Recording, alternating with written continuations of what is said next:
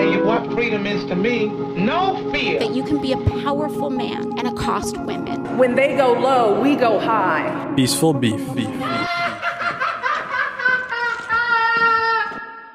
Goedemiddag. Goedemiddag. Ik kijk er echt naar uit naar deze opnames. Ik ben echt benieuwd naar welke kanten we allemaal gaan gaan. Dit is een onderwerp dat ik niet zoveel over weet, dat ga ik toegeven. Dus misschien moeten wij beginnen met je eigen even voor te stellen. Alright, uh, ik ben Josephine Daalmans. Um, ik uh, ben bijna 41 jaar. Ik ben de ex-hoofdredactrice van Charlie Magazine, de auteur van het boek De Naakte Waarheid en ik ben ook columnist bij de Standaard. En waar heb je het vooral over? Uh, waar heb ik het over? Uh, ik schreef uh, voornamelijk over body image, beeldvorming in de media en gendergelijkheid. Ja. En de laatste tijd ben ik mijn onderwerpen een beetje aan het uitbreiden. Ehm, ja, naar eigenlijk hoe dat we omgaan met elkaar in een heel veranderende samenleving. Ja. En is, is er een bepaald reden dat je naar die thema's neigt? Of? Ja. Um, misschien omdat uh, ik ben mijn carrière begonnen uh, bij de klassieke vrouwenbladen, dus bij Flair. Uh, eerst als vormgeefster, dan als chef layout en dan als art director. En ik heb daar het vak van bladenmaker geleerd, wat een heel mooi vak is, een beetje een uitstervend vak. En na tien jaar uh, zat ik daar een klein beetje op mijn honger, omdat ik vond dat de inhoud uh, vrij repetitief was. En vooral dat de beelden, omdat ik aan de beeldkant zat van uh, het bladen maken, dat de beelden heel stereotyp waren. Dus de vrouwen die ik voornamelijk zag in de vrouwenbladen waren altijd slank, blank, mooi, jong, hetero. Um, en die leken eigenlijk niet op de vrouwen die ik zag in, in de echte wereld, in mijn leven. Mijn vriendinnen, mijn collega's, eh, mijn familieleden. En ik zag dat er gewoon een heel grote kloof uh, was tussen mensen hoe zij zijn en mensen hoe zij afgebeeld worden.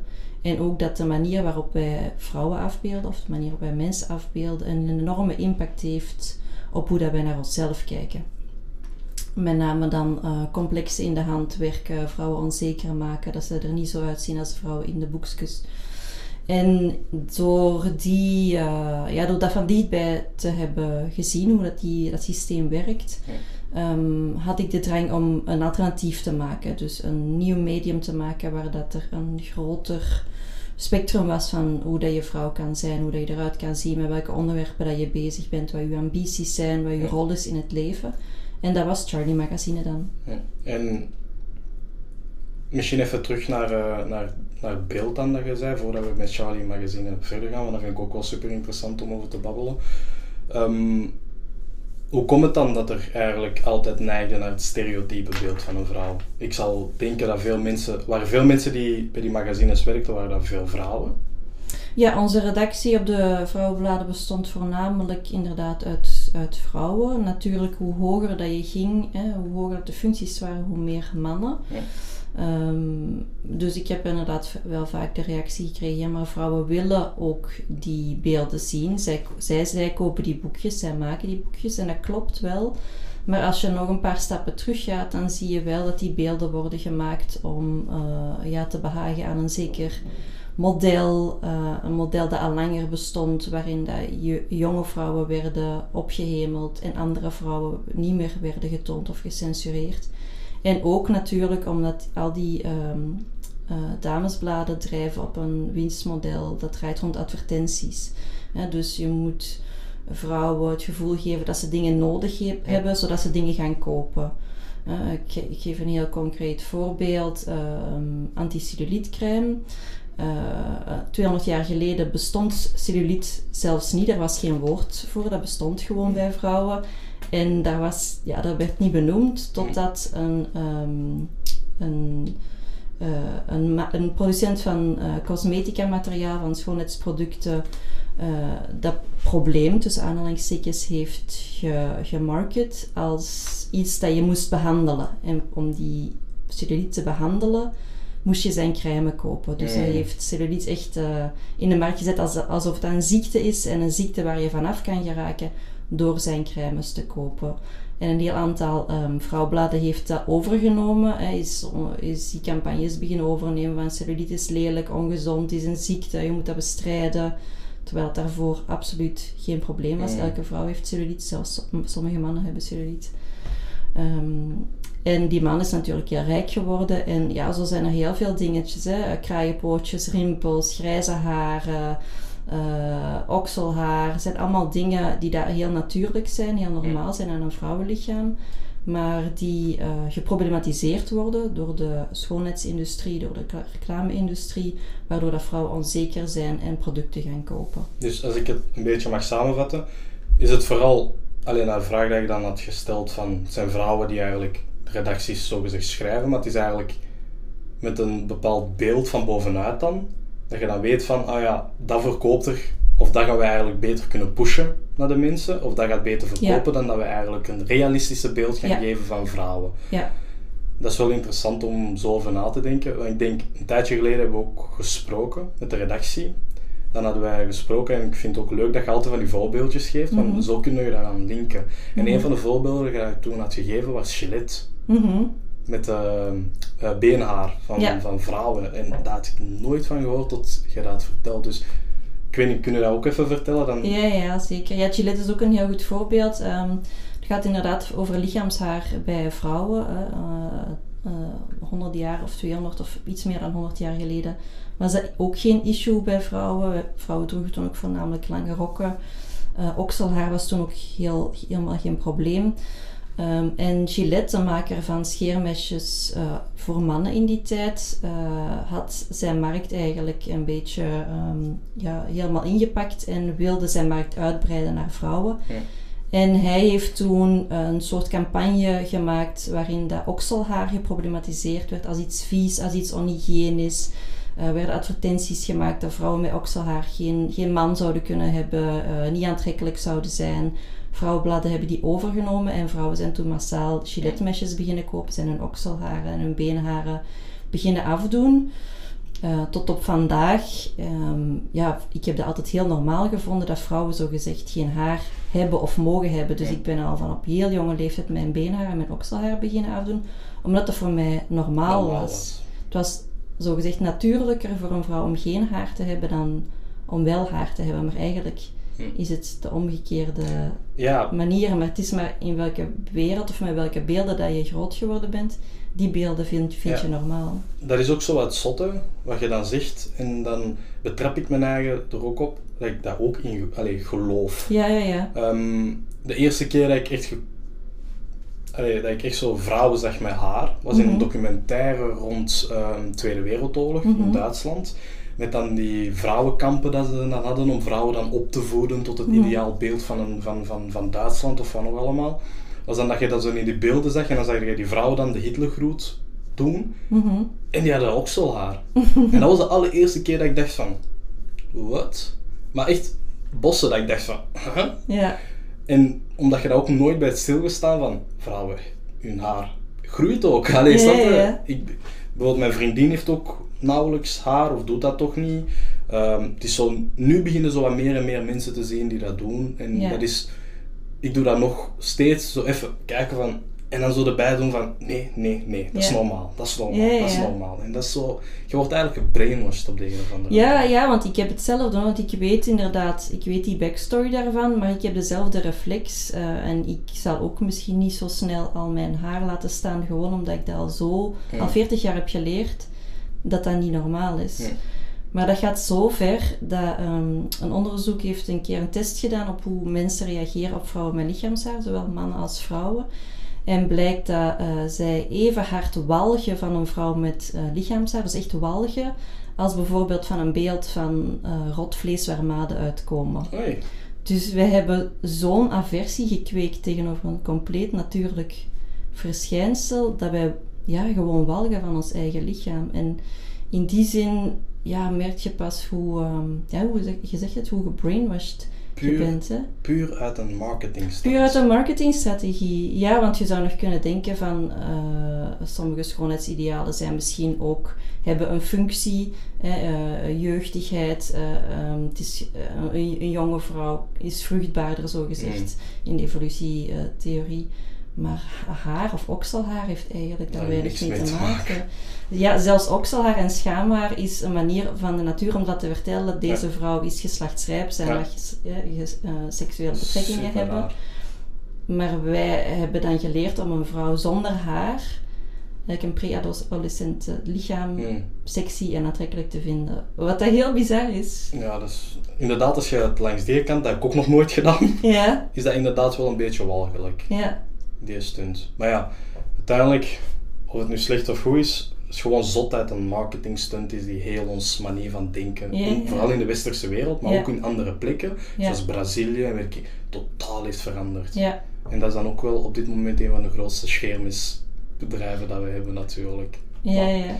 En dus met, met, met die beelden dat je eigenlijk dat begin, begon door te zien en je dus besloten om een eigen magazine te starten. Hoe was dat? Dat was heel, heel fijn en heel uitdagend, maar ook wel heel zwaar. Eh, in Vlaanderen een nieuw medium eh, op de markt brengen is, is moeilijk. We zitten met een hele kleine markt. We zitten met een markt waar vooral de grote spelers eh, de succesvolle titels in handen hebben. En waar dat de kleine titels niet of weinig ondersteund worden. Dus ehm, inhoudelijk ehm, gezien was dat ontzettend fijn en leerrijk. En ik heb heel veel interessante mensen leren kennen. Maar op zakelijk of financieel gebied was het echt een uitputtingsslag. Ja. Dat is eigenlijk wel erg, want dat vertelt dan veel over, ik zal niet zeggen onze samenleving, jawel, ik zal zeggen onze samenleving. Het vertelt veel over onze samenleving. Want ik denk, ik heb daar een bepaald aantal beelden gezien eh, van Charlie Mach. Ik was vooral altijd gefascineerd door de afbeeldingen. Mhm. Want dat zijn inderdaad geen dingen dat jij normaal ziet Mhm. in magazines. Maar op de een of andere manier gesproken, allee, vond ik dat wel leuk om meer over te Mhm. weten. En wel leuk om zo die andere kanten te zien. Mhm. Om dan, wat je dan quote-unquote extreme kanten kunt Mhm. noemen in onze maatschappij, maar dat dat eigenlijk normaal zouden moeten Mhm. zijn. Dus dat was wel interessant. Maar het zegt veel over een samenleving dat mensen dan zoiets hebben van ja nee, dat, zo hoort het niet te zijn, dus Mhm. ik ga het niet doen. Mhm. En ik denk dat dat misschien ook een beetje is gebeurd. Ja, ik denk sowieso de, de Vlaamse markt is wel een, een reden van, het, eh, ja, van de, dat het zakelijk zo moeilijk was. En ook denk ik omdat wij een klein beetje voor waren op de thema's die nu eh, groot en populair zijn. Dus voor dat MeToo uitbrak in 2017, een aantal jaar daarvoor waren wij al bezig over verkrachtingscultuur of eh, sexual, sexual consent. En eh, voordat het Zwarte Pieten debat eigenlijk in Vlaanderen is losgebroken, waren wij ook al bezig rond racisme, dagelijks Mm. racisme. En Dalila Hermans is bij ons begonnen met een interviewreeks. Eh, zij is daarna dan groot geworden via De Slimste Mensen en zij schrijft nu ook voor, voor De Standaard. En ik zie ook ehm, die diversiteit die dat wij hadden in onze beelden en in onze onderwerpen en ook in onze redactie. ehm, dat die nu ook terugkomt bij, bij de grotere mediamerken. Dat zij ineens inzien, oké, we moeten niet altijd hetzelfde slanke, blanke model op de cover zetten. Misschien moeten wij ook wat diversere eh, beelden gaan maken en gaan uitbrengen. Misschien moeten wij ook eens nadenken hoe hoe het komt dat onze redactie zo wit is. Hier werkt bij onze redactie niemand van kleur. Of misschien de secretaresse of, of, of de poetsvrouwen of de mensen in, in de De cafetaria. stereotype plekken. Exact, ja. Ja. Dus dat is een, een groot probleem. En dat was wel de kracht van, van onze redactie of van ons magazine. Dat wij eh, misschien niet het eerste jaar, maar zeker het tweede en het derde jaar daar heel hard op hebben ingezet. Op eh, een heel grote representatie eh, van gender, van afkomst, van geaardheid, eh, van leeftijd ook. En ook, ook van gender. Ja, ja, ja. Dat we hadden eh, ja, verschillende sch- schrijvers die bi waren, homo waren, lesbisch waren. Dus je krijgt een, verschillende inputen, hè? of je, verschillende inputs. in plaats van de hele tijd witte, heteronormatieve, mannelijke kader of mannelijke blik op de wereld, Ja. Gaven wij een andere frame of een andere blik op de wereld. Waardoor mensen hun blikveld verruimden. En heb jij in de toekomst nog plannen dat je denkt van, ah ja, ik geef het misschien nog een tweede go? Of denk jij van, ah ja, het was, het was leuk om dat mee te maken, ik heb eruit geleerd en we gaan verder? Of hoe zie jij het in de toekomst? Ga je misschien nog Charlie Mach 2.0 Mm. zo proberen op te starten? Goh, voorlopig, voorlopig niet, nee. Eh, ik ben echt gebotst op dat ondernemen, dat eh, pikkelhard is hier. Ja. En eh, ja, ehm, Benjamin Dalle, de minister van Media, heeft dan vorig jaar ook het Vlaams Journalistiek Fonds afgeschaft. Dat was eigenlijk pas opgericht en dat was eigenlijk in het leven geroepen om kleine media-initiatieven een structurele ondersteuning te geven. En toen hij dat initiatief heeft stopgezet, dus alle subsidies heeft teruggetrokken, dat was voor mij eh, de druppel die, die ja, mij deed beseffen dat er op dit moment in Vlaanderen gewoon geen ruimte voor is. Dat we daar eigenlijk nog niet klaar voor zijn. Ja, dat dat gewoon geen prioriteit is. Ehm, ja, dat die pluriformiteit of die diversiteit aan stemmen uh, in Vlaanderen is dat omdat ons landsgedeelte zo, of ons taalgebied zo klein is, maar dat er nu ja, te weinig prioriteit aan gegeven wordt. En is er volgens u een manier dat we daar dan tegen kunnen werken?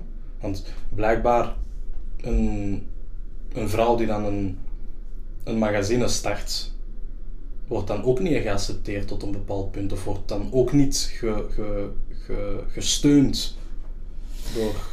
Is dat een manier dat we dat kunnen doorbreken volgens u? Of denkt u dat we echt gewoon in een visieuze cirkel zitten? Goh, ik weet het niet. Dus soms dan denk ik zeker nu vandaag met alle uh, bewustmakingsprotesten uh, rond Black Lives Matter voel ik wel dat de geesten aan het rijpen zijn. Zo, grote veranderingen hebben altijd veel tijd nodig om door te dringen.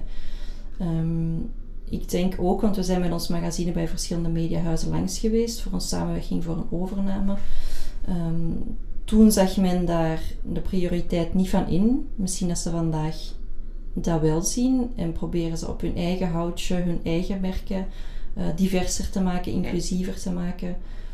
Dus ja, ik denk dat er sowieso wel dingen gaan blijven veranderen. Ik zie ook heel veel jonge mediamakers zoals hè, jijzelf, maar er zijn al heel veel die kleine initiatieven starten. Een YouTube-kanaal, een podcast, een online magazine. Um, en op die manier hun stem willen laten horen of zichzelf willen representeren.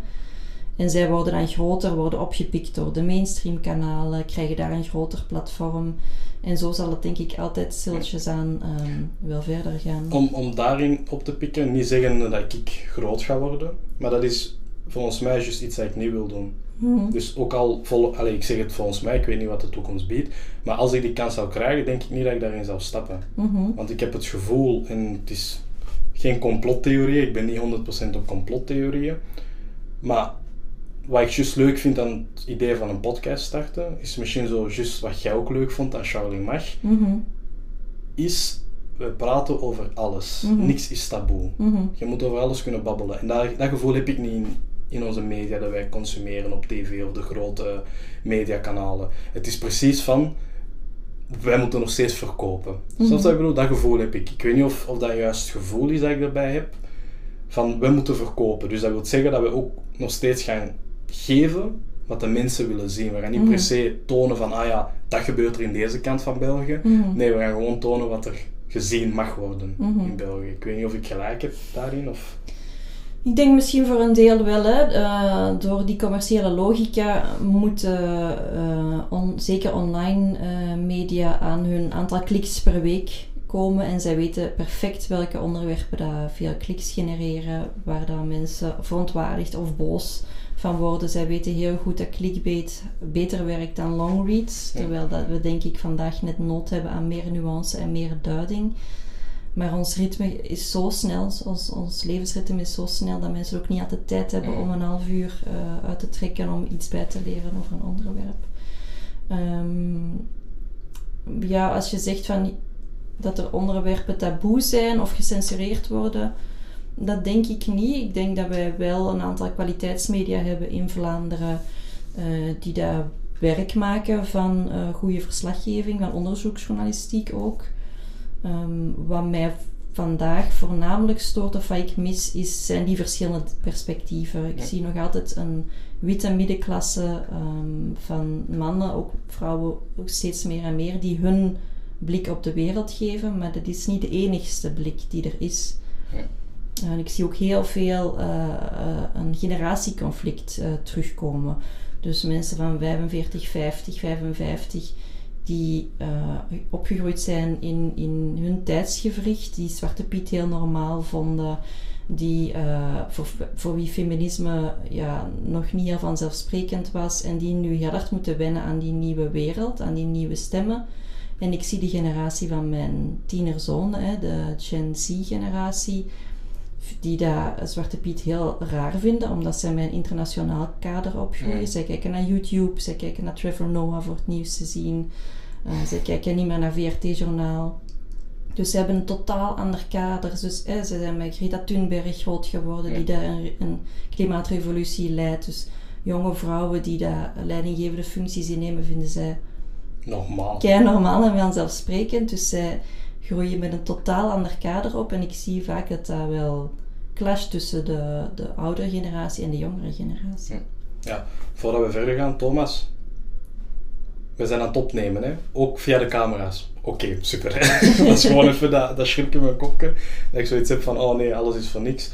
Maar dan, wat je ook zegt van vrouwen die dan eigenlijk de voorgrond halen, dat vind ik ook zo prachtig. Ook zo aan wat er allemaal nu bezig is met de, met de Black Lives Movement, wat je mening daar ook rond is, dat boeit nu niet. Maar ik denk niet dat je kunt zeggen dat vrouwen op dat front achteruit worden gezet. Wat ik juist zie, en dat vind ik zo prachtig aan vooral de Black Lives Movement, is dat vooral de vrouwen. Ja, Het zijn vooral de vrouwen die het meest... Ja. Die heel, allee, de originele Black Lives Movement is ook gestart door twee Ja. vrouwen.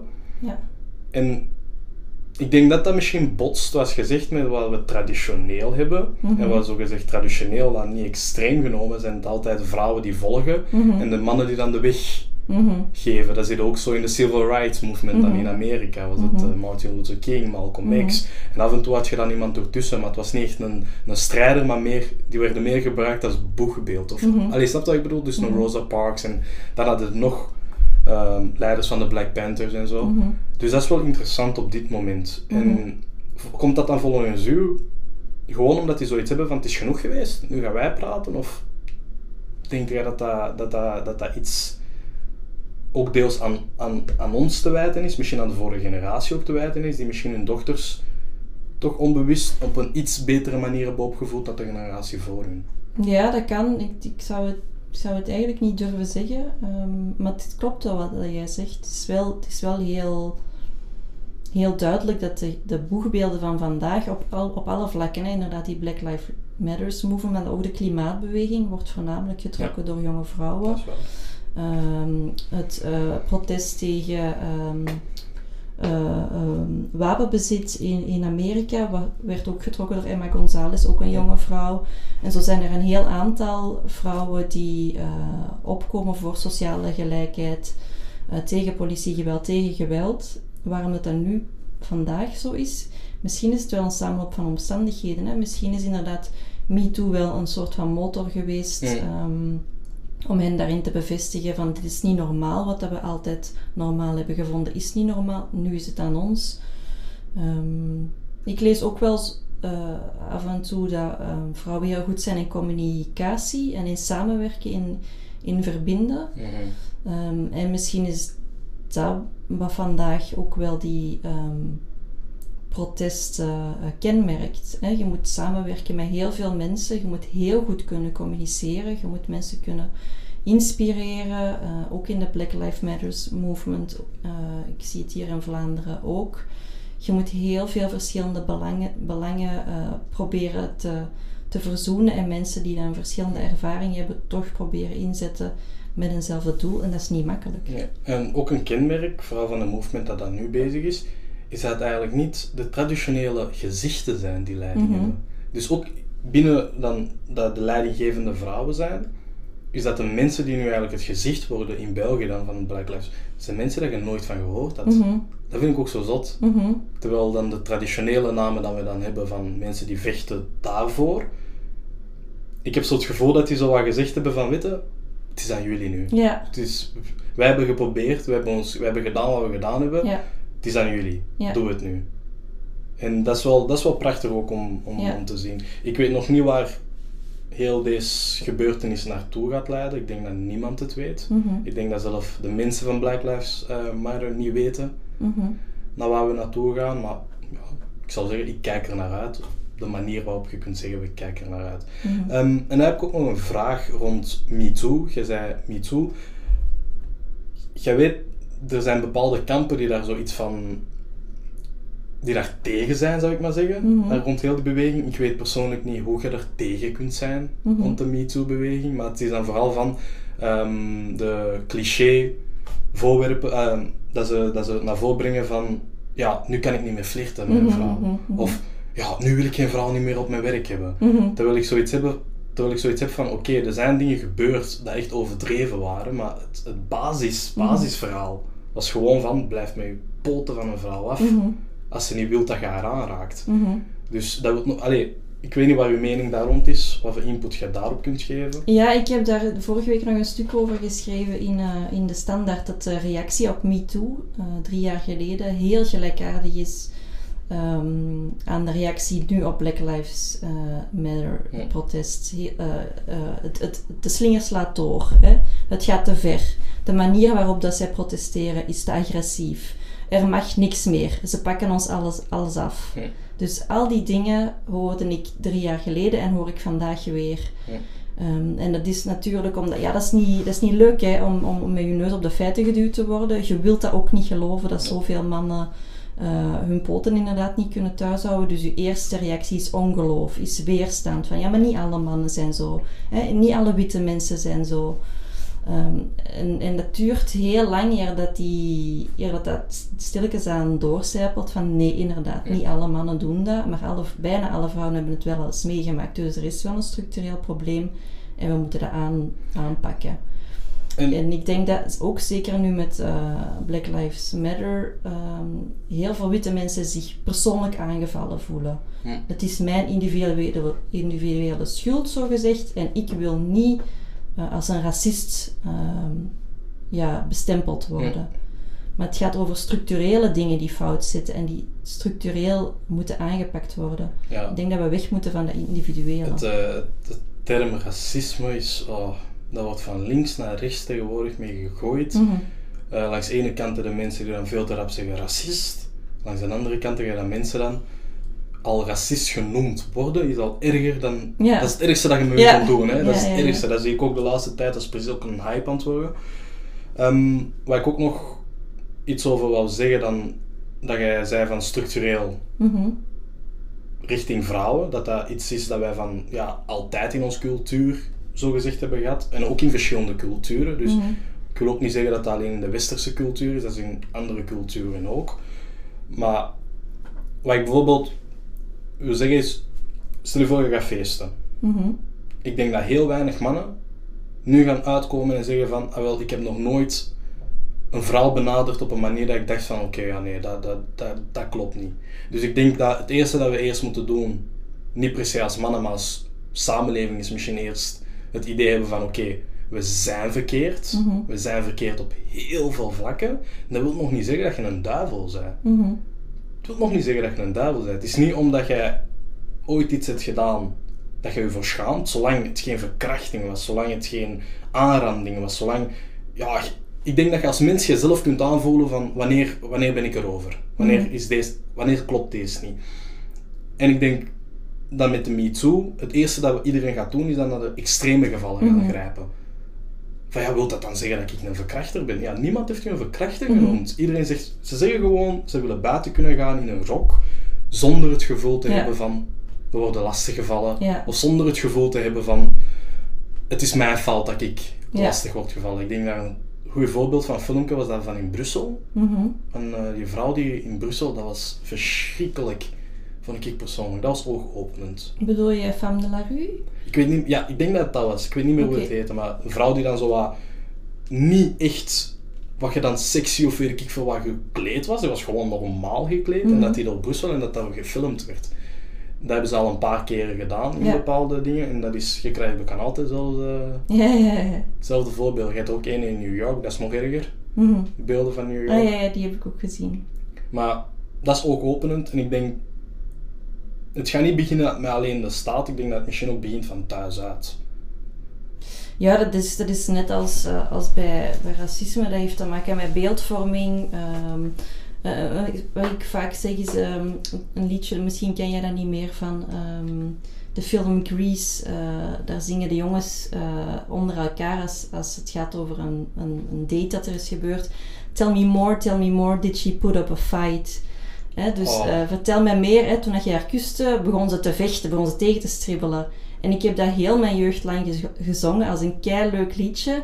Maar dat gaat er eigenlijk over dat die jongen die vrouw keihard lastig valt. Dat zij probeert al vechtend weg te komen. En zo'n dingen passeerden als, als, als gewoon, als normaal. In heel veel films ehm, eh, werd dat ook gedaan. En ook, ja, ons juridisch systeem werkt op dat gebied ook niet. Hè.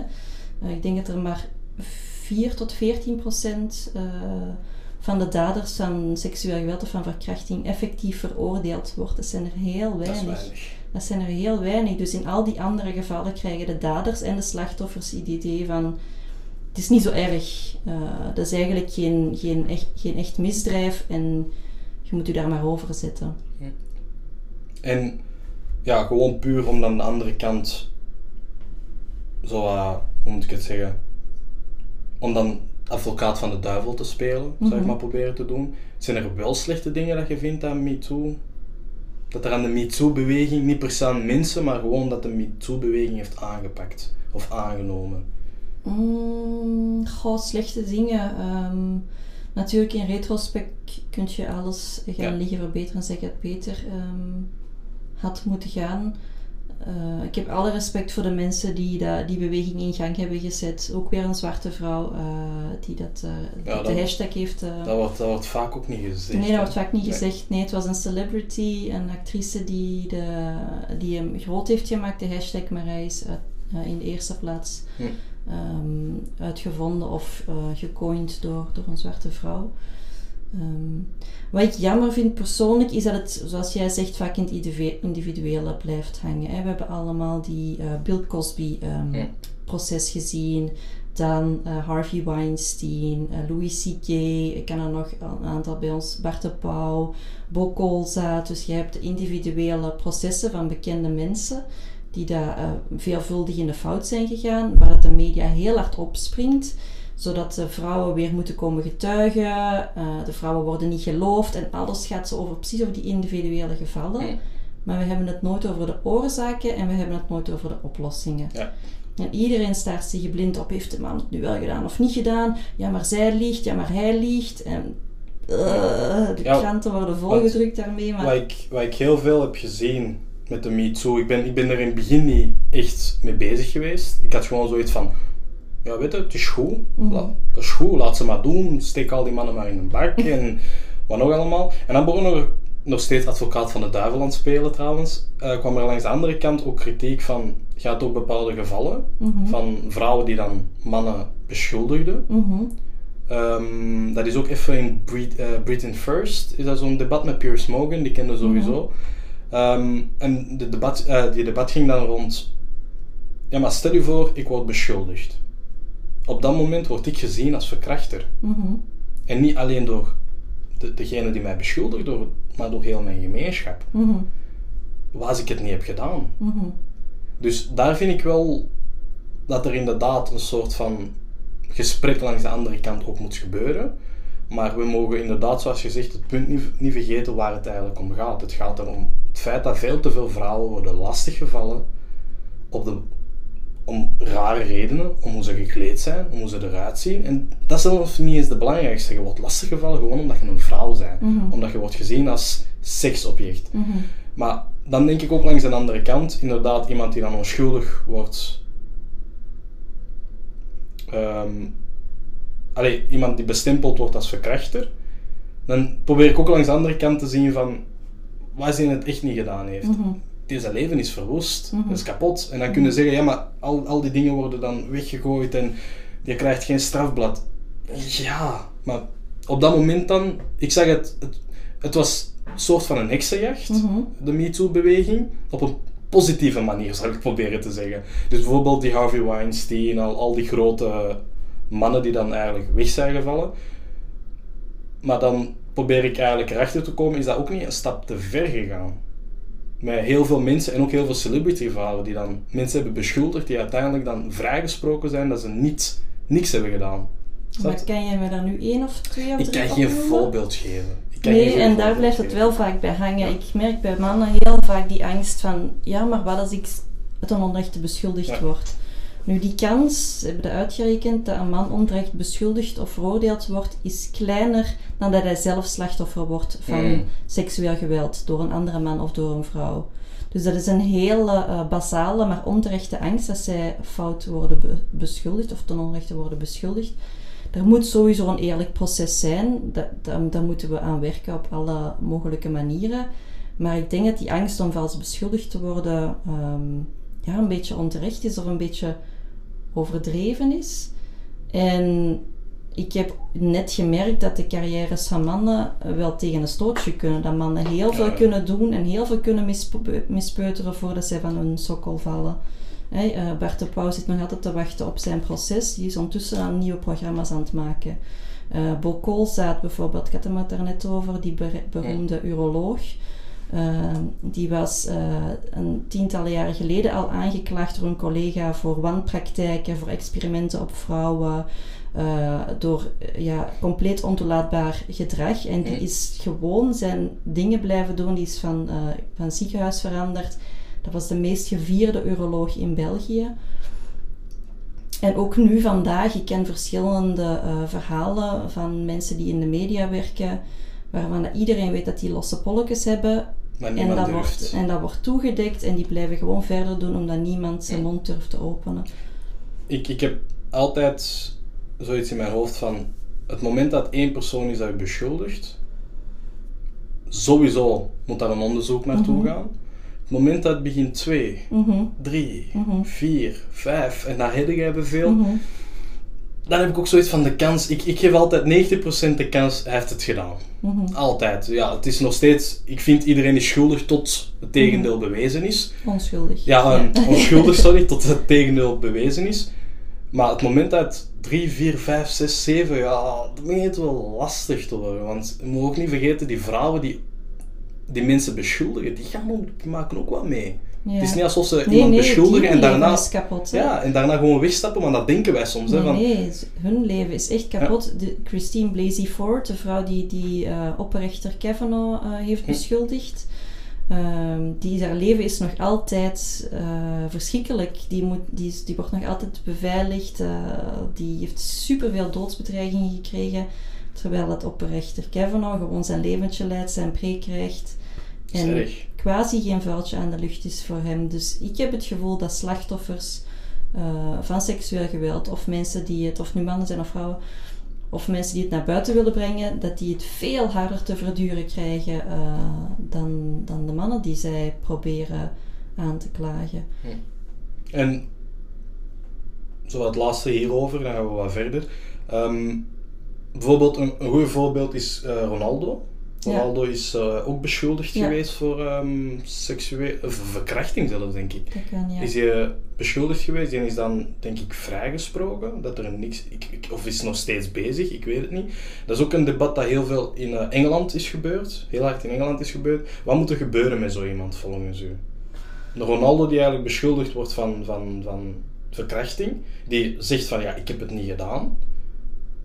Wat moet er op zo'n moment gebeuren? Dat vind ik heel moeilijk. Want, Want ik, daar zijn we ja. zelf ook niet uit, denk ik, als Nee. Want maatschappij. het is zijn woord tegen Ja. haar woord. Er, zijn, ook, er is ook geen fysiek bewijs of, of Nee. Ik zaak het niet. Hè? Nee. Ja, dat is super moeilijk. Ik denk dat dat heel moeilijk is als rechtbank of als eh, rechter om daar een oordeel in te vellen. Want het is inderdaad zijn woord tegen haar woord. En wat er wel een positief gevolg is in België aan eh MeToo, en dan kunnen we inderdaad misschien overstappen, is dat er meer centra worden opgericht nu waar de slachtoffers van seksueel geweld naartoe kunnen, onmiddellijk na de feiten. Dus Ja. als het is gebeurd, kunnen ze onmiddellijk daar naartoe. En dat is zonder politieagenten, daar word je opgevangen door hulpverleners. Zij kunnen eerst eh, bewijsmateriaal afnemen en dan kun je in alle eh, rust beslissen, wil ik aanklacht indienen, wil ik naar de politie stappen, maar dan is er tenminste bewijs. En dan ja, heb je iets om op verder eh, te gaan, want anders blijft het inslikken, eh, verstoppen, proberen te verdringen en dan komt het na een paar jaar toch terug naar boven. Maar dan is het heel moeilijk om... Om nog bewijzen. Ja, ja. En dan denk ik vooral ook, zoals wat je zei, politie. Ik had dan direct in mijn kop een voorbeeld van, stel je voor als vrouw dat je verkracht wordt, ja, ik kan me natuurlijk dat niet voorstellen, maar dat je verkracht wordt en je wilt dat gaan aangeven. En je gaat naar het politiebureau en Ja. 8 op de 10 kansen is dat een man dat je tegen moet gaan babbelen van, ik ben verkracht geweest. ja, dat is heel moeilijk. Dat, dat haalt u volgens mij tegen. Ik- Ja, ja, en niet geloofd worden. Hè. Ik, nu, niet, niet een meisje, maar ik hoorde van een jongen die eh, aangerand was ehm, en die inderdaad aangifte ging doen. Hij had een vrouwelijke politieagent die alles neerschreef, maar dan kwam er een mannelijke commandant of een chef en die lachte zijn, zijn verhaal gewoon weg. Die, die had zoiets van, whatever. Ja, ik, ik, nu je dat zegt, dan komt iets in mij op. Ik weet niet waar ik het gezien heb, ik denk een comedy show. Dat die zeiden van, ja, rond verkrachting, daar is niks positiefs aan. Maar een man die verkracht wordt, ja, jij ze zeker. Jij, u gelooft niemand, zeker. Allee, snap je wat ik bedoel? Van, als vrouw is er nog iets van, en dat is ook wel een andere debat, dat we dan direct zoiets hebben beschermend richting de vrouw. Want, oh, wie heeft die verkracht? En, wij zo... Allee, de- vooral uit de mannenkant dan. Maar als man, als je dan met zo'n verhaal naar buiten komt, dan is meestal van, zoals gezegd, ja, hm, dus, allee, ja, beschermt u eigen dan. Allee, dat Ja, gevoel ja, heb ik. ja. ja, dat, heb is- ik ja, daar rond. Dat is denk ik een probleem dat wij ook moeten oplossen. Maar dan, zit dat misschien iets meer in die, in die mannelijkheidscultuur, of wat je dan wilt noemen, dat dan ehm, weggedaan moet worden. En dan eh, heb ik nog een vraag van, ehm, als we teruggaan naar, naar eh, de representatie van vrouwen dan in de media. Ehm, er komen ook ideeën op van quoteringen. Mhm. Is dat volgens u ook een goed idee? Van quota's bedoel Ja. je? Ehm, daar is heel veel debat over. Hè? Hm. Ik ben persoonlijk wel voorstander omdat je merkt dat het anders gewoon te traag gaat of niet vooruit gaat. En quota's hebben zeker in de politiek al uitgewezen dat ze werken. eh, dat ze wel degelijk de verandering eh teweeg brengen, eh, mentale verandering, culturele, culturele verandering die nodig is. En ik denk dat je soms even een extra duwtje nodig hebt, omdat het anders misschien nog 50 jaar gaat duren eer dat we aan die gelijkheid zitten, aan die gelijke kansen zitten. En hebben wij op dit moment iets van beleid? Of... Eh, dan moet ik eens even nadenken. Jawel, ik denk wel dat er in de politiek eh, quota's bestaan, Ja. zeker op lijsten ook. Ehm, Ja. En ik weet niet of er quota's zijn, bijvoorbeeld raden van bestuur. Hoeveel vrouwen en mannen dat er daarin zitten, dat weet ik, Ik, ik eigenlijk dacht iets niet. van een 33 procent. Ja, dat kan. Of, allee, Thomas had, eh, wist daar iets meer van. Ik denk dat 33, ja, 33 procent ja, was het. En ik weet nog, Thomas heeft mij dat verteld. En het eerste antwoord dat ik daarop had was, waarom 33 procent? Waarom niet 50? Ah, dat is mijn eerste reactie daarop. Ja, Ik zie het qua, qua quota's, ik ben daar een voor- en een tegenstander voor. Mhm. Ik ben een. Bijvoorbeeld, ze, ze, ze zijn ook aan het babbelen over quota's qua, qua etniciteit en qua mhm. ras, of als je het woord ras wilt gebruiken. Daar weet ik niet of ik ervoor ben, Mhm. dat weet ik niet, maar gewoon het idee van vrouw en man. Mhm. Ja, ik denk dat iets meer dan 50% van onze samenleving in België vrouwen zijn. Ja 51 denk Voilà, ik. dus ja. dus jullie zijn met meer. Dus waarom in godsnaam zou het maar 33% de quota zijn? Terwijl ik Ja. zoiets heb van, het moet toch 50% zijn? Dat is toch logisch, vind ik toch. Ja, maar ik kan me ook wel inbeelden dat, dat, je, op, dat je één jaar misschien toevallig meer eh, capabele mannen hebt en het andere jaar toevallig meer capabele vrouwen en dat dat wel mag schommelen tussen 40 60 of zo. Ja, oké. Waar het die 33 vandaan komt, dat weet ik ook niet. snap niet. Ja. Ik snap het echt ja, niet. Ja, niet genoeg risico durven nemen of niet eh, te hard willen pushen, ik weet het niet. Of waarschijnlijk zo'n soort van compromis of zo. Mm, mhm. Dat misschien vroeg, de, vroeg dat kamp 50% en zeiden ze ja, met 20%. Allee, ja, ja, ja. 30. En Op dan- zijn- Op zijn Belgisch. waarschijnlijk heel traag. En... Maar ik ben wel... Dus op dat vlak ben ik er wel voor, Mhm. denk ik, voor quota's. Ik Mhm. weet niet natuurlijk hoe dat zou werken, ik ben geen wetenschapper of zo. Waarschijnlijk moeten wij meer met zo'n mensen gaan babbelen die dan daar beter uit kunnen komen. Maar dat zou wel interessant zijn. En ik denk, qua capabele, cap- capabele vrouwen of mannen, ik denk als je het gewoon opzet van 50%, 50%, zullen wel mensen opkomen. Mhm. Er zullen wel mensen opkomen. Het is ook niet alsof ons politieke systeem, ja, het is iets te klein om te lezen. Ik denk niet dat ons politieke systeem dat wij op dit moment al zo'n eh, geweldige politicus hebben. Eh, ik denk het niet. Nee, en ook de, al, quasi alle partijvoorzitters nu zijn witte mannen. Hè? Ja. Eh, ik denk dat Miriam Almachi de enigste vrouw is. En Van de enigste groen. persoon van kleur ook. Even denken, ja. Ja, de enigste persoon van ja, kleur. Ja, ja, en Ja. de enigste vrouw. Nou, het is in één keer wel een dubbele win. Hè. Ja, dat wel, dat wel, dat wel. Het is een dubbele win, maar ik snap wat je bedoelt. Ehm, politiek, waar is, waar is uw mening daar rond? Oh my god. Wat een We, soep. we kunnen overal naartoe gaan, hè, maar wat is, wat, wat is uw mening daar rond? Ja, misschien een meer specifieke vraag. Ehm, ik zal maar zeggen, op thema van vrouwen, ja. vind jij dat ons politiek genoeg doet? Om ervoor te zorgen dat, dat de vrouw iets meer vertegenwoordigd wordt. Mm, Want het kan ook vanuit beleid komen, denk ik dan. Ik was wel vrij teleurgesteld, omdat dit, dit jaar was het eh, in mei, denk ik, exact een jaar geleden nadat Julie van Espen eh, vermoord is. En De Morgen heeft toen een lange reportage gebracht met wat is er effectief veranderd in, eh, in, in justitie en in het voorkomen van een tweede Julie van Espen. Ehm, en toen was ik wel echt teleurgesteld in hoe weinig dat er was veranderd. Ik heb ook gelezen dat die ouders van Julie van Espen heel, heel veel aanbevelingen hebben gedaan van oké, dit moet er gebeuren, dat moet er gebeuren. Dit is, er- dit is de reden waarom de moordenaar van onze dochter nog vrij rondliep. Dat kan niet meer. En dat er zo weinig politiek mee is gebeurd, dat was wel echt een teleurstelling. Ja. Ja. En ja, we hebben een vrouwelijke eerste minister, Nu, Wilmes, ja. ja, Wilmes. Eh, wat vond jij persoonlijk, niet los van haar, maar wat vond jij bijvoorbeeld naar corona toe, want daar moeten we natuurlijk ook op babbelen. Hoe vond je onze regering op vlak van corona? Hebben we het goed gedaan volgens u? Zijn er momenten... Allee, snap je? Want Mhm. ik heb, ehm, dat is ook een leuk feitje, de beste landen, Mhm. of wat je kunt zeggen, beste landen op papier die het beste hebben gedaan, zijn met vrouwelijke Ja. leidingen. Ja, dat heb ik ook gelezen. Ja. Taiwan, eh, Finland, Duitsland, ook al zijn ze nu naar de Ja. andere kant aan het gaan, Nieuw-Zeeland ja. en IJsland. ja, Allemaal vrouwelijke leidingen. ja. Ik wil dat misschien niet zeggen, of volgens u, of is dat heb, toevallig? eh, ik heb gelezen dat het twee oorzaken heeft. Ten eerste omdat eh, vrouwen die in die functie geraken, dat dat al de beste zijn. Mm. Omdat zij dubbel zo hard moeten knokken dan Mm. mannen. Dus je krijgt echt de aller, allerbeste, allercapabelste vrouwen krijg je die daar op die functie staan. Ze zijn gemiddeld capabeler dan hun mannelijke collega's, wordt gezegd. En ten tweede omdat eh, vrouwen, zeker in een gezondheidscrisis, empathischer communiceren, denken aan het welzijn van de hele groep. Ehm, dat dat voor hen eh, belangrijke dingen zijn, prioriteiten zijn en dat dat natuurlijk goed van pas komt als je moet communiceren over gezondheid, over eh, epidemieën enzovoort enzovoort. Dus meer vrouwen aan de macht eigenlijk.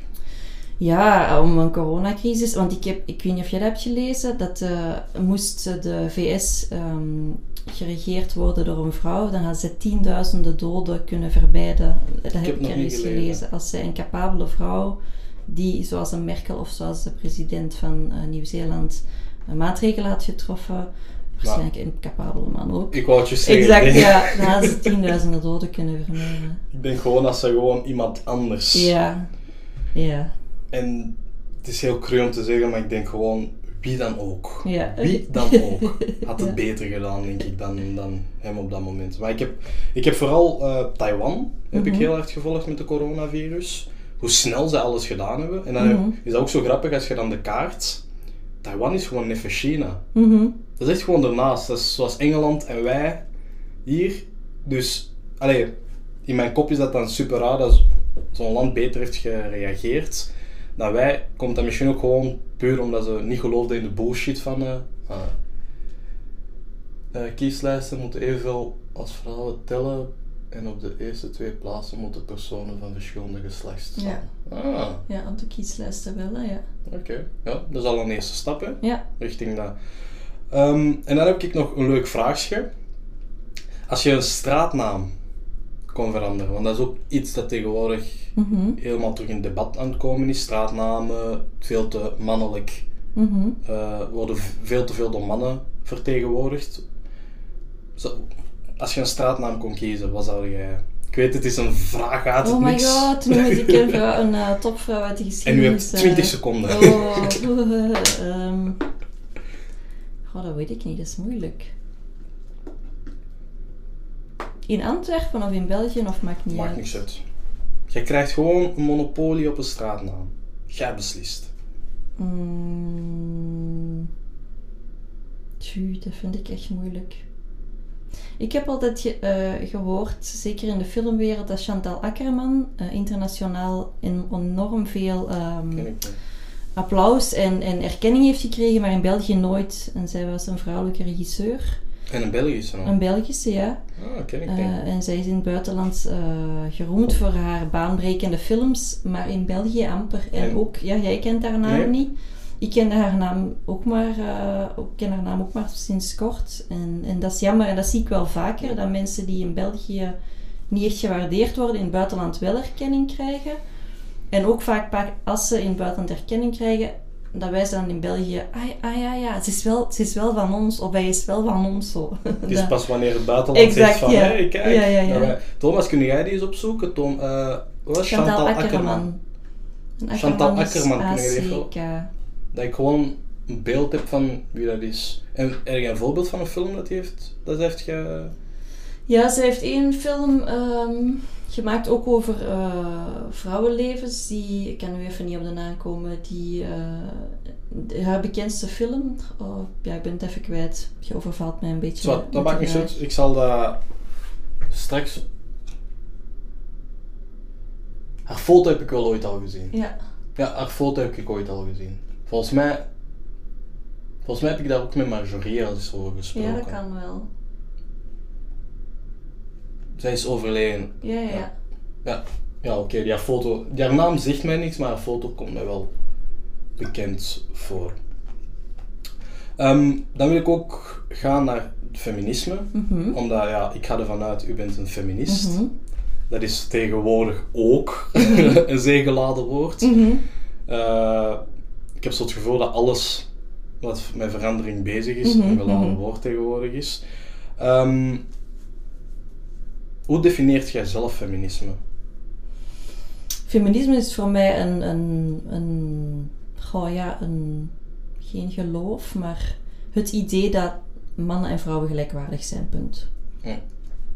En gelijkwaardig op, op, op welke manier bedoel je dat? Bedoel je dat op, op, op biologische manier? Bedoel je dat op politieke manier? Bedoel je dat op denkmanier? Allee, je snapt wat ik bedoel. Dat zij gelijke kansen verdienen en Ja. een gelijkwaardige positie verdienen in onze samenleving. Hm.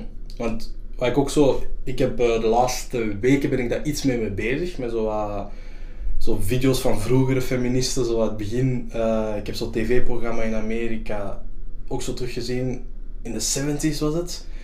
Eh, dat je dan zo twee vrouwelijke feministen had die dan opkomen, die werden dan gewoon uitgelachen op tv door die mannen. Eh, dat was dan met, met de eigenaar van Playboy. Mhm. Eh, die zat er ook bij en dat die dan bezig waren van ja, je gebruikt de vrouwen als bla bla bla. Eh, dat is ook wel interessant, maar die werden afgebeeld als gekken, als koekoek. Van, oh, mhm. zie eens, ze zullen niet hier komen babbelen. Mhm. Vond ik ook wel oogopenend om naar te kijken. Maar je hebt ook tegenwoordig een, hoe moet ik het zeggen, een nieuw fenomeen dat zo aan het binnenkomen is. Dat we zo eigenlijk bezig zijn met man en vrouw zijn gelijk, punt. In alles. Mhm. Dus dat zit ook in de sportwereld, beginnen ze daar iets meer over te babbelen. Van, ehm, met de vrouwelijke voetbalploeg dan van Amerika. Mhm. Dat die evenveel betaald moeten krijgen als de mannen en wat nog allemaal. Ehm, wat is uw mening daar rond? Ik weet, ik, ik, ik vraag altijd meningen, maar ik weet zelf niet wat ik daarover moet denken, 100%. Ehm, en, en, en hoe bedoel je? Ik bedoel, inderdaad, zoals u zegt, van iedereen moet kansen krijgen om hetzelfde te kunnen halen. Mhm. Maar waar ik een beetje schrik van heb, is, is, is het nieuwe idee dat ook aan het opkomen is, vooral in Amerika. Mhm. Dat het opkomen is van man en vrouw zijn gelijk, punt. Dus man en vrouw kan hetzelfde als een man, op welke manier, punt. Ah ja, oké.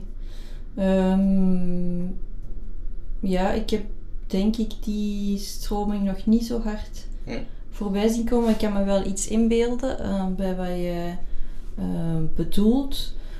Wat ik zelf denk is dat eh, onze verschillen heel vaak worden uitvergroot. Hè, dat eh, een, een, een, aantal decennia geleden was er sprake van je hebt mannenhersenen en je hebt vrouwenhersenen.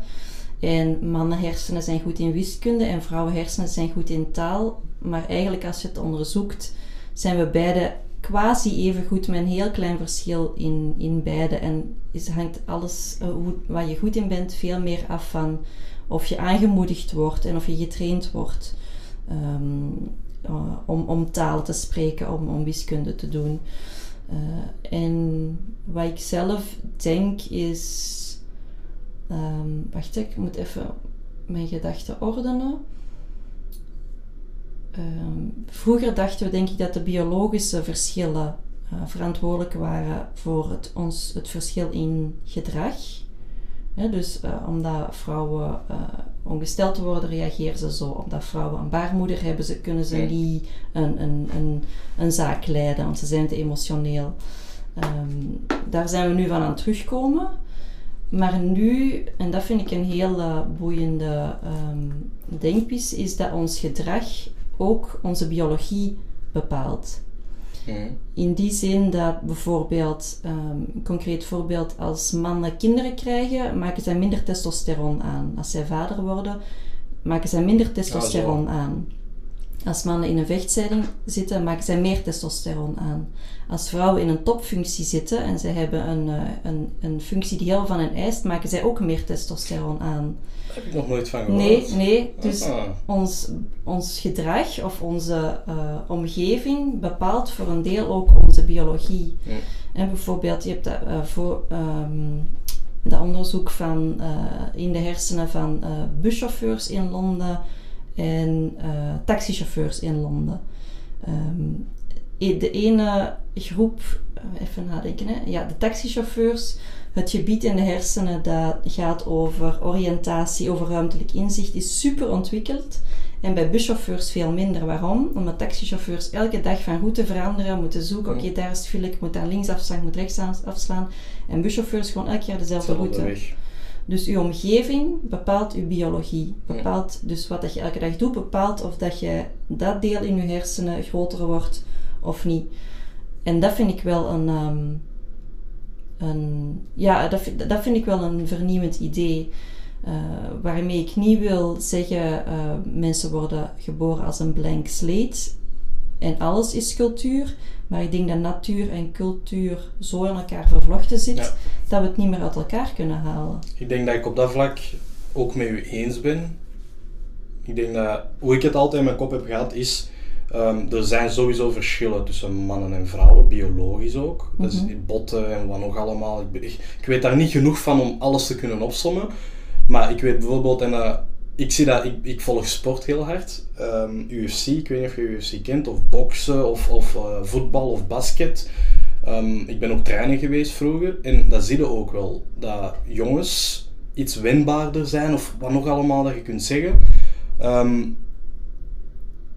Dus bijvoorbeeld, het zal bijvoorbeeld niet eerlijk zijn om, om de gemiddelde man, mm -hmm. ik zal niet zeggen de gemiddelde, om een topsportman met een topsportvrouw in dezelfde mm -hmm. ring te zetten en te zeggen vecht. Mm -hmm. Dat is geen eerlijk gevecht. Nee, mannen hebben sowieso meer voilà. spierenmassa. Ja, dat ja. is geen eerlijk gevecht. Maar dan ga je ook naar de andere kant en dat is dan puur gedrag. Denk ik niet dat alles wat wij inderdaad zien puur biologisch is. Ik denk dat dat ook inderdaad, zoals gezegd, cultureel is. De reden dat wij, dat wij vrouwen niet het moment dat een vrouw een baas is, dat we die een kring noemen. Mm -hmm. Terwijl als een man dan kei bazig is, dan noemen we hem een leider. Ja. Is mij een natuurlijke leider. Maar ja. als een vrouw het probeert, mij wat een bitch. Ja. Dat hoor je super vaak. Ja. Dus dat denk ik dat dat puur cultureel is. Waar ik ook gewoon um, een beetje. Ik denk waar dat debat is begonnen was met transgender uh, mm -hmm. kwestie. Uh, ik denk dat we ook daar als samenleving misschien zelf nog niet uit zijn van wat, wat moeten wij doen. Van bijvoorbeeld, uh, ik zou zeggen, stel je voor morgen, ik beslis, ik ben dan niet echt een topvechter of een topsporter, dus ik zal waarschijnlijk gewoon afgemaakt worden door, door die anderen. Maar als ik morgen um, het gevoel heb van, oké, okay, ik, ik ben een vrouw en ik ga sporten. Mm -hmm. Ik denk dat daar het debat is begonnen, dan moet ik tegen andere vrouwen mm -hmm. gaan sporten. Dat is niet eerlijk. Mm -hmm. Dat is totaal niet eerlijk. Dat wil zeggen dat ik minder moeite moet doen zo gezegd, stel je voor dat ik een topsporter zou zijn. Hè? Dus ik zal veel minder moeite doen tegenover vrouwen die al heel hun leven aan het trainen zijn in die categorie. Snap je wat ik bedoel? Hetzelfde als, als, als, als Usain Bolt morgen beslist van, ah ja, fuck it. Ik voel me niet goed in mijn lichaam. Ik heb het gevoel dat ik een vrouw ben en je wordt een vrouw, gaan we die gewoon laten meelopen met de vrouwen op de 100 meter. Snap je wat ik bedoel? dat, dat, dat is geen eerlijk debat. En ik, ik, ik- als mijn mening dan, op dat moment zetten we de vrouwen achteruit. Dan zetten we de vrouwen achteruit. Want dat wil zeggen, als vrouw die heel je leven heeft, hebt getraind, het er niks uit. Want die wint van u puur op biologische levels dan zo gezegd. Ik weet daar niet de totale cijfers van en ik weet daar ook niet totaal wetenschap van. Maar dat is ook zoiets dat ik zoiets heb van, daar moeten we wel ook een beetje mee oppassen. En dat gebeurt alleen puur met dialoog. Van, oké, we zijn gelijk, inderdaad. Ehm, maar niet op alle vlakken. En ik denk dat dat juist schoon is. Ik weet niet of jij ook het eens bent met mij op wat ik dan zeg, op, op de laatste van... Er zijn verschillen tussen mannen en vrouwen. Die zijn super klein. Want ik denk 99% lijken we op elkaar. Het is zelf meer dan 99%. Maar inderdaad, als je op, op, op grotere cijfers gaat zien, zijn kleine verschillen worden groot op, snap je wat ik bedoel? op grotere wijzes. Maar ik denk dat we juist misschien een manier moeten vinden om te zeggen van oké, we weten wat de verschillen zijn tussen de twee. Hoe kunnen we het best en het efficiënt gebruiken voor ons allemaal? Ik weet niet of je het daarmee eens bent met die stelling. Ja, ja, het is gewoon, het hangt af inderdaad. eh, Zit je in de sportwereld waar dat je sowieso met fysieke eigenschappen heel hard rekening gaat moeten houden? Of heb je het over een bedrijf leiden Mm. of, of aan politiek doen? Dat zijn volgens mij, eh, ah ja, dat zijn sowieso twee heel verschillende dingen. Ehm, en ik denk dat we aan het afstappen zijn van het idee mannen en vrouwen zijn twee tegenovergestelde uitersten. Ja. Want dat is niet zo. Er zijn veel meer gelijkenissen tussen mannen en vrouwen dan dat er ehm, Verschillen verschillen, zijn. En de verschillen tussen mannen onderling. Hè, ik heb, je kunt een heel zachtaardige man hebben en een hele grote macho man. Zijn veel groter dan tussen mannen als groep en vrouwen als groep. Ehm, en ik denk dat het ook ongezond is om die verschillen heel de tijd uit... Toch sowieso qua gedrag, Mhm. hè, van biolo- biologie niet... Maar qua gedrag die tijd te liggen uit te vergroten. Je speelgoed in een jongensrayon en een meisjesrayon. Dat hoeft helemaal niet. Nee. In, dat, in die zin zie ik wel, eh, want ik was kind, ik ben in 79, 1979 geboren. Wij hadden één soort Lego maar. Mijn broertjes en zusjes zij speelden met één soort Lego. En nu heb je Lego voor jongens en Lego voor meisjes. En daar ook weer zitten we terug in. Aan het begin van, het verhaal zitten met je marketingverhalen, want de ouders moeten twee dozen kopen. Ja. Je hebt een roze fiets en je hebt een blauwe fiets. Als jij een, een, een zoontje en dochter hebt, dan moet je twee fietsen kopen, terwijl die fiets vroeger gewoon werd doorgegeven. Dat hoeft, ja. Iedereen is vrij om te kopen wat hij zelf wilt, maar je moet ook af en toe nadenken in hoeverre word ik gestuurd om dingen te kopen ehm, die, eigenlijk, die ik eigenlijk niet nodig heb. Het is bijvoorbeeld ook mannentandpasta en vrouwentandpasta. Bestaat dat?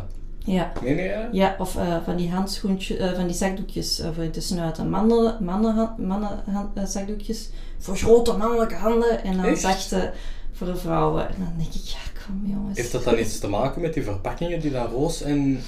De verpakkingen en sommige mannen Oei. vinden ook eh, verzorgingsproducten dat die niet te feminien mogen zijn. En dan gaan die, ver, die verpakking gaat dan donkerblauw of zilver of zwart zijn. En dat gaat er dan stoerder uitzien. Ik, ik gebruik gewoon deel van mijn vriendin. zo. Ja, ja, exact, ja. ja. Zij heeft mezelf een paar keer moeten zeggen, het is je eigen deel.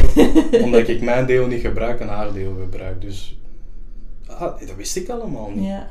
Dat er zakdoeken, hoe belachelijk is dat? Dus Ja. eigenlijk, we, we, En weten duidelijk, we weten duidelijk waar het probleem begint. Allee, of wat wordt aangestuurd. ja. Dat is media vooral. Alleen niet media, reclames. En hoe wij dingen afbeelden. Dat eigenlijk de grote bedrijven, zo gezegd, die leiden eigenlijk op dat, op dat vlak grotendeels op dit moment hoe wij denken. Ja, dat, ja, ja, grotendeels. Ja, uw onderwijs en wat je thuis leert is natuurlijk het allerbelangrijkste. Maar je wordt er wel in gestuurd, inderdaad. Hm. Want zeker eh, dat, dat idee van hè, mannen moeten stoer zijn en sterk en grote zakdoeken en stoere tandpasta. Dat draagt er ook weer allemaal toe bij dat zij eh, zich niet kwetsbaar mogen tonen. En dan eh, ga ik weer terug naar MeToo. Als zij dan eens een keer in een slachtofferrol ehm, verzeild geraken, dat zij dat niet kunnen toegeven omdat je dan geen echte man bent. En dan zit je in dat idee van ja, een, een schadelijke vorm van mannelijkheid, ehm, die dan niet goed is voor onze samenleving, denk ik. Ja, ik ben nu heel, hele losse verbanden aan het leggen. Nee, ik vind dat het je, zalig om... dat, je, dat je wel ongeveer snapt waar ik naar Ik denk dat veel meer mannen dit moeten doen. Dat is denk ik een beetje ongemakkelijk, Mhm. sowieso. Ehm, maar ik denk dat wij bijvoorbeeld zo'n gesprekken iets meer moeten doen. Mhm. Bijvoorbeeld vragen van... Gewoon het idee, ik heb ook al eens aan mijn vriendin gevraagd van... Hoe, hoe vaak zit je eigenlijk al lastig gevallen? Mhm. Dan vraag ik dat. Zij zegt dan op haar... Van, ja, in vergelijking met andere vrouwen, niet echt. Omdat... Zij is ook niet echt iemand die vaak op haar eentje buiten gaat gaan of zo. Ze is altijd wel in een groepje of... Wel, bah, zij is ook... ehm, maar zij heeft gezegd, bijvoorbeeld mijn vriendinnen... Weet zij dat heel veel van haar vriendinnen dat wel Mhm. lastig meegevallen zijn. Die iets meer op een level dan Mhm. dat zij heeft gedaan. En ik vond het al verschrikkelijk dat ze zei van ja, dat is al een paar keer gebeurd. Mhm. Dat ik zei van ja, maar waarom zeg jij dat niet? En dan zegt ze ja. Dat is normaal. Ja, allee, dat was echt haar antwoord. Ze, keek, ze, ze zei zelf niet eens normaal, ze keek gewoon naar mij van De... allee, moet ik nu alles vertellen wat er gebeurt buiten of zo? En ik dacht gewoon met mijn eigen van wat? ja. Ik, ik, ja, ik vind dat verschrikkelijk. Ik, we zijn ene keer eens gaan feesten en ik ben eens lastiggevallen geweest en ik weet nog hoe slechtgezind ik was. Ik was zo slechtgezind. En dan heeft zij zo tegen mij gezegd van, "S- alsjeblieft, wat zeg jij nu aan het doen? van, het is eens uw beurt Ja, ja. om eens lastiggevallen te worden. Dus ik denk dat wij, datzelfde dan met, met de Black Lives Movement dan ook, van, het is misschien meer babbelen tegen elkaar en misschien eens in een Ja. andere kant gaan staan. Ja, inderdaad, meer praten met elkaar. En zoals jij zegt, mannen onderling misschien met elkaar moeten praten of elkaar moeten aanspreken op, op gedrag dat je ziet van, dat is een beetje. Ja. Zo moeten denk ik witte mensen ook met elkaar praten van, tju, wat heb ik alles gedaan dat eigenlijk niet, niet oké was. Ehm, eh, in, in december is het weer Zwarte Piet. Ik ga daar misschien toch niet meer aan meedoen dit Ja. jaar of ik ga het anders invullen. Ehm, heb ik vooroordelen als ik als baas eh, iemand van kleur voor mij heb voor een sollicitatie? En dat je die gesprekken onderling eh, begint te voeren. Het zijn geen gemakkelijke gesprekken, hè?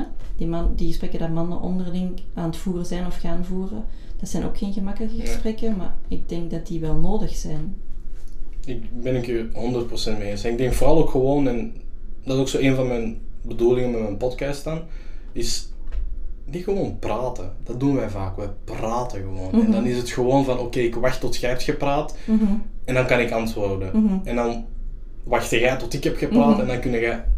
Zo, zo communiceren wij tegenwoordig. Terwijl ik zoiets heb van, zwijg nu eens gewoon, luistert, Mhm. als je informatie binnenkrijgt, ik doe dat heel vaak, als ik informatie binnenkrijg, dan zie je mij zo naar boven kijken, omdat ik, ik heb even tijd nodig om Mhm. alles op een plek te zetten van oké, wat heeft ze allemaal juist gezegd? Ben ik het eens met haar? Dat is mijn derde Mhm. gedachte. Ben ik het eens met haar? Het is eens van, oké, ze heeft dat gezegd. Ik ga proberen langs haar kant te kijken, oké, ik kan het of ik kan het niet zo goed. Hoe zie ik het zelf? Mhm. En waar ben ik het eens en waar ben ik het niet mee eens? En de plekken waar ik het eens mee ben, dat zal ik zeggen. En dan ga ik verder met de plekken waar ik niet eens mee ben. En ik denk dat we daar misschien iets mee moeten doen. Want dat zit ook met, met, met heel protesten. Black Lives Matter. No, all lives matter. Dat zo van, zwijg en Mhm. luister. Mhm. En niet alleen van Black Lives Matter, maar luister ook eens naar de andere kant. Er is misschien een reden dat sommige van die mensen zich zo voelen. Mhm. En dat wil niet zeggen dat ze gelijk hebben, maar zwijgt gewoon eens en luister. Allee, denk ik dan. Hè? Dus ik, ik, ik vind het zalig dat ik dat ook langs uw kant hoor, dat je zegt van je moet meer babbelen met elkaar en je moet...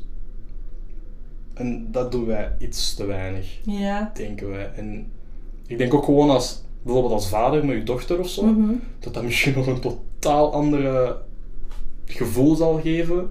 Dat je misschien als papa minder de neiging zult hebben om met je dochter daarover te babbelen. Ik, ik, ik weet niet hoe ik mij dat zou bij voelen als ik later een dochter heb.